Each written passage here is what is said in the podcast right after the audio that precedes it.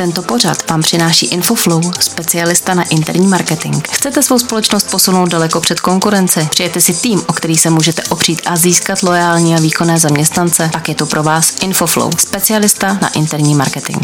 www.info-flow.cz Udělejte ze svých zaměstnanců neporazitelný tým.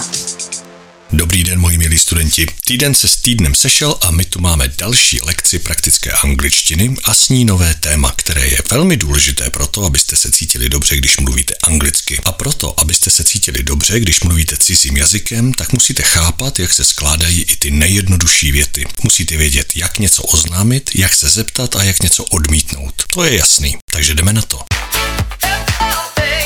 Vítejte v sedmé lekci.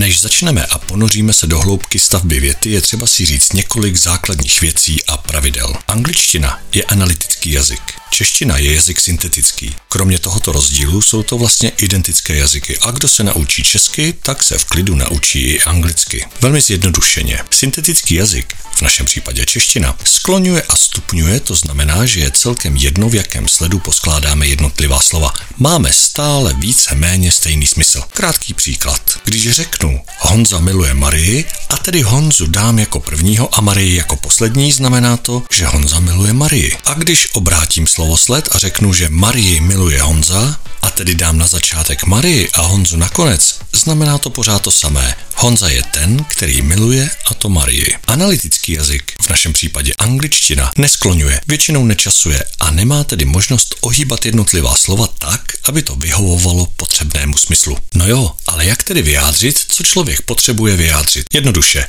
musí dát slova na správná místa. Na rozdíl od češtiny totiž v angličtině velmi záleží na tom, koho řeknu jako prvního a koho řeknu jako posledního. Pojďme se podívat na Honzu a Marii. Řekli jsme si, jak je to v češtině, ale v angličtině je to jinak. Tam, když řeknu Honza loves Mary, tak tím říkám, že Honza miluje Marii. Když ale osoby prohodím a prohlásím Mary loves Honza, tak říkám, že Marie miluje Honzu, čili něco úplně jiného. Jedno je to Honza, který miluje, a po druhé je to Marie, která miluje. Není to těžké, ale je to opravdu důležité. V angličtině záleží na tom, v jakém pořadí srovnáme slova. Pro nás Čechy je to velmi nezvyklá představa a většinou chvilku trvá, než se s tím srovnáme. Ale jakmile to uděláme, cesta k porozumění je otevřená. Angličtina má tedy pevnou stavbu věty a to znamená, že každé slovo má ve větě svoje pevné místo. Podmět, přísudek, předmět. Pojďme si to ale vysvětlit jednodušším jazykem. Většinou, a teď jazykové puristy požádám o prominutí, se začíná podstatným jménem nebo zájmenem. Napadlo vás někdy, proč se podstatnému jménu říká podstatné? No protože je ve větě podstatné, důležité.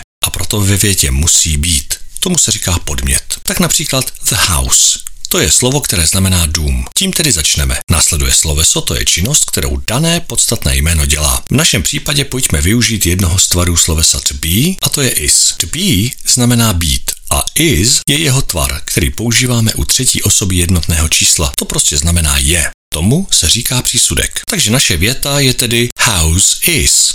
Ale co dál? Nyní na řadu přichází předmět. To může být jak podstatné jméno, zájmeno, ale i třeba přídavné jméno. Třeba big. Big v angličtině znamená velký, čili naše věta zní House is big. Dům je velký. To zní dobře. Už umíte popsat svůj dům, ale pořád tomu něco chybí. Před podstatná jména se v angličtině obvykle dávají členy. Co to je a proč tam musí být, na to se podíváme velmi brzy, ale pro dnešek stačí, když budeme vědět, že to tak je. A house is big. Dům je velký. A takto si můžete poskládat svoje vlastní věty.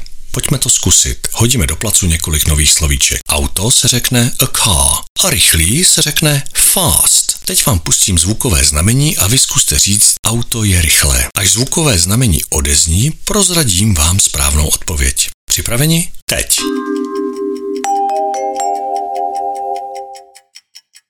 A car is fast. Tak zní správná odpověď. Trefili jste? Yeah!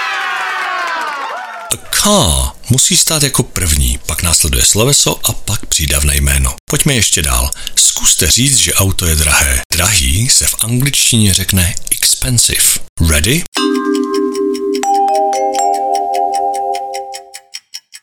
A správná odpověď je a car is expensive. Vidíte sami, že podstatné jméno je na prvním místě a po něm následuje sloveso. To je ten správný základ češtině je totiž obvyklé začínat větu například takhle. Přijela k nám návštěva, kde podmět je až na konci věty. Ale v angličtině to takhle říct nelze. Věta by měla úplně jiný smysl, jestli by vůbec nějaký smysl dávala. Čili pokud chceme mluvit srozumitelně, tak musíme větu zpřeházet, aby zněla takto. Návštěva přijela k nám. Pak anglicky mluvící lidé budou rozumět, co jste chtěli říct. Jestli budete mít chuť si to procvičit sami, připravil jsem si pro vás malý a jednoduchý testík, který si můžete vyplňovat sami a vidět rovnou, jestli se vám to podařilo. Odkazy najdete v popisu této epizody. To je pro dnešek vše a těším se na vás při další lekci anglického jazyka sedmá lekce. Dejte odebírat podcast, ať nepropásnete další díly a pokud budete mít jakýkoliv dotaz nebo připomínku, napište mi na adresu sedmá lekce gmail.com. Díky za pozornost, see you later.